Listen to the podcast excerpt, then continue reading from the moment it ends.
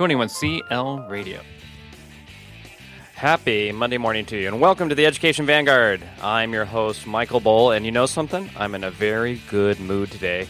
I'm recording this the day after school has let out. I have eight weeks of wonderful bliss and happiness in front of me. Maybe I'll just do a lot of podcasting during that time. But maybe I'll get out and be a little bit active, in fact. And today I've got a guy named Nick Cotton. He's the executive director for Outward Bound, and they are all about being active. Experiential education. You know, what does that really mean? What is that all about? And more importantly, and after this interview, you will also ask the same question why are we not doing more of it in our regular classrooms? Today I talk with Nick Cotton. He's the executive director for Outward Bound in Hong Kong. Nick takes us through the activities that are part of Outward Bound, the types of students that are part of the program, and the long lasting impact, probably the most important part, generated when people, as they say, truly discover what they are capable of. Enjoy the conversation.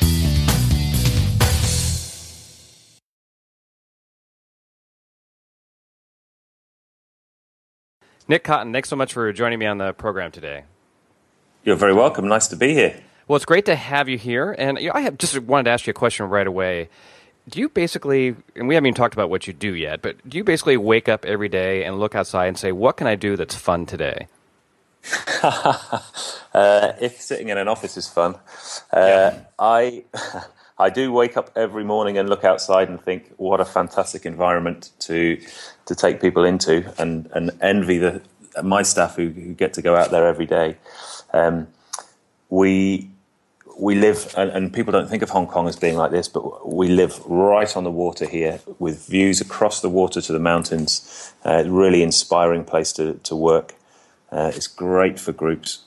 so uh, we we are always looking at new new activities, and the best thing for me is when I am sitting in the office.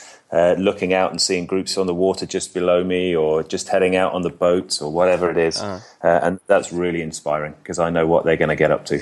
Okay, we should probably talk about what you're doing. So you work for Outward Bound in Hong Kong, and for those that are new to the idea of Outward Bound, can you explain what it is for us? Sure. So Outward Bound has got a long, long history. So, started by a guy called Kurt Hahn, or the philosophy came from a guy called Kurt Hahn, who was one of those people that inspired many different uh, organizations. He inspired the United World Colleges, uh, which of which there are several in the region and, and around the world. He inspired yeah. the round, round Square Schools, which is you know quite a big program, particularly in Asia Pacific uh, but also the International Award, which people know as various things the Interna- uh, International Award, the NYAA in Singapore, the Award for Young People in Hong Kong, and so on. The Duke of Edinburgh Award is, is how it started in the UK.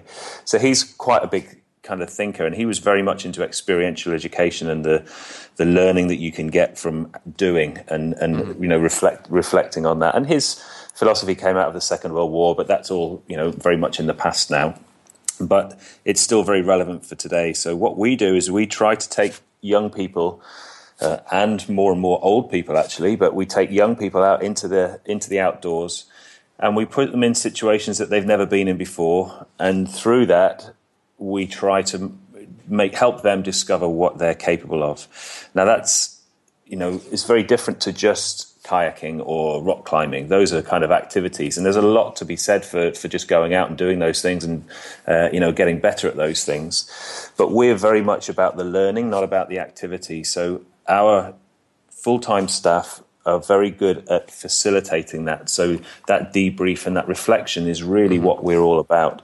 Um, rather than it being the, the kayaking as being the focus, the learning is the focus, and the kayaking or the rock climbing is the is the kind of the vehicle for that learning. Um, so we spend a lot of time with our staff making sure that they're as good as they can be at, at that facilitation and, and extracting that learning. Because really, for us, we want those young people to take that learning back into their school so that when they're faced with a challenging situation, whether it's an hmm. exam or a social conflict or whatever it is, they can kind of draw on what they've learned and what they've learned about themselves and their own abilities. They can draw on that and, and get through whatever challenges they're faced with in, in school and in their family lives and so on. If they just have a good time out here and learn a lot about themselves out here and then just slot straight back in to, to normal daily life without taking that learning back with them, then we're not really doing what we, we want to do. So we do the, all of that in in uh, here in Hong Kong. As I say, on the water, we've got uh-huh. four, four ketches, which are little sailing boats, which are super challenging. So do it in groups of 12 uh-huh. Um, and those boats are open to the elements. So people are learning to sail and live together in that small boat. Uh, they're washing together, sleeping together. Uh, it's not covered, so it's it's really a, a, challenge. But the learning that comes from that is huge. Uh, we do a lot of sea kayaking. So again, we out the window I'm looking out of my window now. There's islands and there's beautiful coastlines and beaches here. Uh, they go out and explore there and live out of their kayaks, which obviously is a real challenge for somebody who's coming from downtown Hong Kong, where it's all sure. skyscrapers and so on. Right. Uh, and we've also we've also got a 68 foot uh, ocean going yacht, which oh. is um, yeah, so that's a that's a yeah. I, I, have one out in my backyard here too. That's great. Oh, really? Yeah. I might be lying, oh. but you never know. Yachts in Bangkok. How does that work? yeah, good point. Never mind. Uh, so we do that a lot of community work on that boat. So at the moment we've got a group. They go out for 18 days, and they're out at the moment. A group from a drug rehabilitation center, uh-huh. uh, and and they're obviously it's very intense working on that boat together, and but it really extracts some phenomenal development for them and some great learning. Uh, um, so we've put on that boat. We've got four staff two crew and two of our facilitators, so they're really well looked after. But, yeah. And then we do stuff on land as well if we want to as well. I, I, had a question. What is it about experiential learning and just you know getting in and doing the outdoors? Why does that have such an impact on people versus learning in the classroom? Why is it so different? And the memories tend to be so much longer.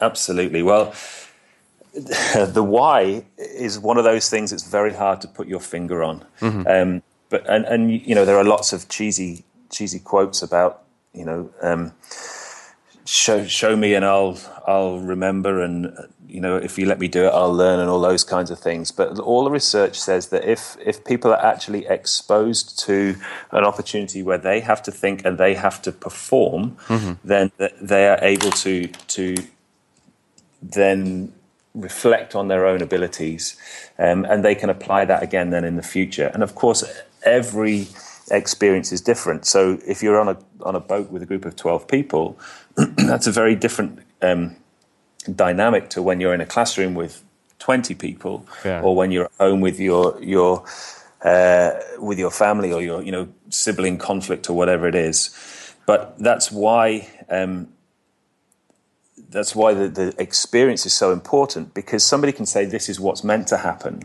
This is the theory behind it or this is how you should react but nobody mm-hmm. really knows how they are they do react until they're put in a situation uh, where they're forced to make a decision or they're forced to interact or they're forced to uh, console a you know a colleague who's upset or whatever it is um, and that really is where the learning comes from now, do people ever walk away from these experiences saying, uh, you know, that's cool, but that wasn't for me. I don't know how much I learned, or do you find it's almost universal?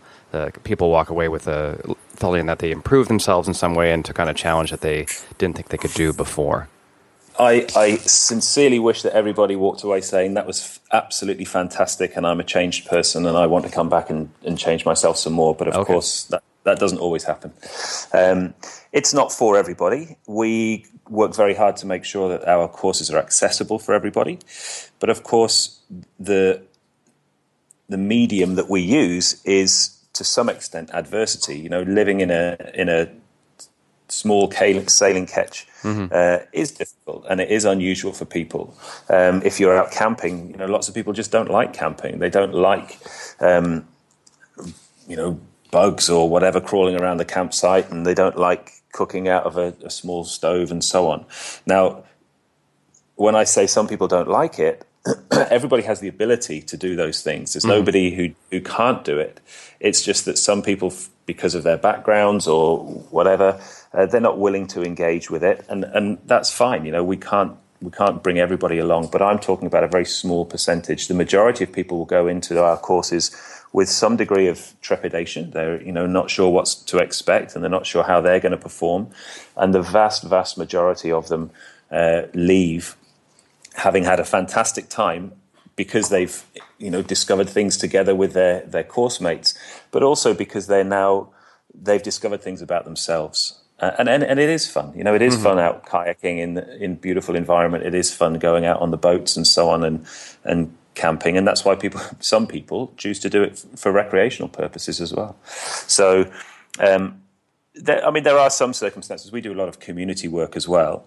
Um, and you know, as I say, we've got a group out at the moment on the boat who are uh, from a drug rehabilitation centre, and those can be challenging courses because often the young people feel that they don't want to be there; they have to be there. Okay, yeah. um, and, and, that can be a different uh, a different dynamic. But yeah, I want no, to fact- ask about that. So you know, often I hear outward bound when I hear about let's see, uh, kids are in a disadvantaged situation, like maybe mm-hmm. drug rehab, like you mentioned. Do you think it works better for that group in particular, and if so, why?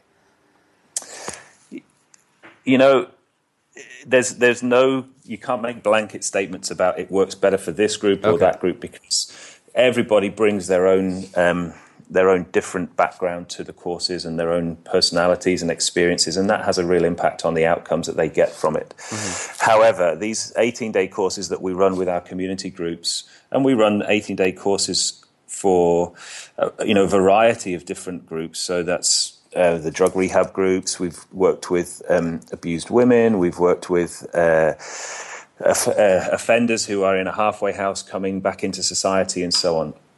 And those 18 day courses are some of the most powerful because, well, we know that for two reasons. One is uh, we, we actually measure the outcome. So we have a system which is validated by uh, an academic in the US who, who a little bit like um, Hattie's effect size uh, kind of analysis. Okay. Uh, where we can say, well, when they came in, they were here, and when they leave, they were here, and we can actually quantify that change for certain outcomes. So we mm-hmm. know, you know, on paper, and that's, you know, the next stage for us is to work out why that is. Why are some courses or some uh, activities more powerful than others?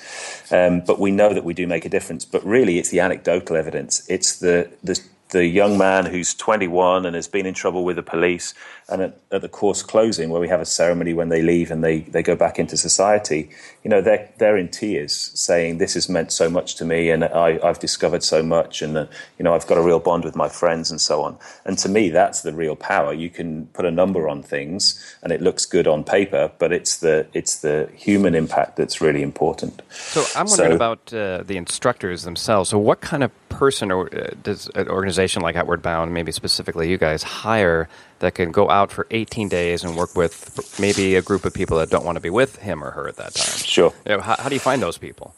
And what's well, wrong, what's wrong with those people? How do they do this? exactly. I often ask myself the same question. Yeah, yeah. so these guys are phenomenal, and I've got a huge, huge, huge amount of respect for them. Um, they they don't just do that. They don't just give up their own life for 18 days and go out and, and, invest every hour for 18 days with a group of people that they don't know, but they do it in a, the most professional way you can imagine. You know, they and really. of course, they do it for the money, right? Say again. They do it for the big money they get, right? Oh well, exactly. Yeah, I'd yeah. like to say that we pay them big money. But go, go, ahead, go on. I'm sorry. They, they genuinely do it because they love it, and that's fantastic. Um, and and they're very good at it as a result because they really do care about what they're you know what they're doing. They're, they're definitely not doing it for the money. They're really doing it because of the power of what they do, and and in many cases they're doing it for their own learning because they learn so much about uh, people and and you know the process and and their own abilities as well. So what kind of people? They're young people. They're people that we employ full time because we like to make sure that we know their background and we know their training so that you know we, we've got a handle on who we're putting out in our with our groups um, freelance staff are often very qualified, but you don't know how invested they are in an organization and, and you know, sure, yeah, fulfilling yeah. its. Um, and they they are our biggest asset. I mean, our, the, the environment is a huge asset of ours, but it's not ours. But the staff very much are, are ours, and they are outward bound. And they're people who who live together. You know, they all live on base here, and they oh. talk about talk about um, courses they've been on, experiences they've had, ways to improve, uh, and we're extremely lucky to have them. Nick, I was wondering if you could give us a specific story, of, I don't know, perhaps a single or a group of students uh, that comes to mind when you think about a successful uh, trip or event that you had. Sure. Um, you know, there's and Hong Kong is a small place, and in, I've only been in this job for less than a year. And it just blows me away the number of people that I speak to in all walks of life, whether it's teachers in schools, whether it's um, CEOs of companies that we're working with, whether it's you know people in government that we're trying to find support from, who say, "Oh, Outward Bound, I did Outward Bound when I was 16. I love it. You know, I'd love to go back." And they talk about the experience they had, and mm-hmm. you know, you take these people who are in these very senior positions, and they almost regress back into into those memories. So it shows the power of what we do. I think there are two things though that really um, I can mention. One is uh, a group. We have a jetty here, and a group was working on the jetty. We do a jetty jump where the young people jump off the jetty and they challenge themselves to to jump the you know from the highest point. And uh-huh. this guy guy swam over from a nearby property, and the instructor could see this guy swimming over, and he was getting closer and closer, and eventually hauled himself out uh, of the water onto the jetty in his speedos, uh, which was a you know a group of young people, and this guy standing there, and the instructor went over and said, "Can I help you?" And this middle-aged man said, "No, no, I don't think you can help me, but." I, when I was 16, I was on a course, on an outward bound course, he said, and I was a little bit overweight. I was unfit. I wasn't very active. And he said, and you have a climbing wall. We have an artificial climbing wall here. And he said, mm. and I could not get to the top of that climbing wall. And he said, for 20 years, that's been bugging me. And now I've changed my life. I'm fit, I'm active. That's why I'm out swimming now. And he said, please, can I go back and conquer that climbing wall? Really? And yeah. And to me, that was a real kind of embodiment of, of what Outward Bound can do for somebody. It, it provides them with this kind of motivation and incentive. Now, I don't claim that Outward Bound experience made this guy active and fit and you know want want to swim mm-hmm. uh, but but it certainly was a you know clearly is something that was instrumental in in his life i think the other thing that i would mention is we have a fantastic group of people here who raise money through the hong kong stock exchange to fund something called pedal power courses uh, and they raise over a million dollars a year hong kong dollars which go um, it goes to fund what we call band three schools. So that's the kind of the poorest schools, the least funded schools. Okay, uh, and and they select students who don't have leadership opportunities, so they're not prefects or mo- you know monitors in the lunch hall or whatever it is mm. in the local schools. Uh, and we put 350 students through the out- Outward Bound experience. And every year we invite some of those graduates from the pedal power courses to come and speak to the, the people who raise the funds. And this year, the, the young people arrived at the venue, and it took this young man a long time to get out of the taxi. And the, the lady who, who heads up the, the fundraising panel said, Why, why we, did you struggle to get out of the taxi? He said, I've never been in a taxi before, and I didn't oh, wow. know how to open, didn't know how to open the door in, in Hong Kong. Yeah. Exactly. So we're taking people from that background and we're giving them the opportunity to go out for, for five days, you know, on the on the sea, and and really, they're never going to learn about their own abilities if they're not given that opportunity. So uh, we've now got a, a first cohort of those pedal power graduates. She's actually gone to university, which is phenomenal. So. Uh, there's there's more evidence of the power of what we do, and I'm not claiming that Outward Bound helped her go to well it's not the reason she's at university but it, certainly it might be part of that journey. All right so we're getting towards the end of our time and i have a, a final question for you. It, it, it, it's pretty obvious i think to a lot of us that experiential education like you've just talked about is powerful and has such a long lasting impact. Do you think we're going to see it be more common in uh, typical schools rather than having to always outsource this sort of thing to something like outward bound? Yeah. You know that's an interesting question, and I think yes is the answer. You know, in Hong Kong here, there are more and more kind of uh, what they call forest schools or um, experiential kindergartens um, where they take kids out into into the outdoors as the classroom as, mm-hmm. as a mm-hmm. standard practice. So that is already growing, and I think that that has to shift you know, up as those students leave kindergarten into primary school, the primary schools need to to work with those kids in in that environment. So I think it's inevitable that that will happen, uh, and I think that's a very positive thing. And of course, experiential learning is not just outward bound. It's not going out in a kayak. Experiential learning is doing a, you know, starting a business project with your your classmates. That's experiential learning. Um, uh, the, the key thing for us is is that reflection and debrief and taking the learning out of it. Otherwise, it's just a school project. Um, so it's it's being able to take those those key points and then you know change them or reapply them in, in the next time they're they're required to use them. So I think it's inevitable, and I think it's a good thing. Uh, it's a good thing for young people. I think we do probably need to start looking at how we. Uh, how we structure education, and that's a, mm-hmm. that's another whole whole another podcast in itself. yeah, so we won't go down there. no kidding, absolutely. All right. Well, I've been speaking with Nick Cotton. He's the executive director for Outward Bound in Hong Kong. Thanks so much for your time today, Nick. Great. It's been lovely to talk to you. This interview was brought to you by 21st Century Learning International. Find us on the web at 21clradio.com.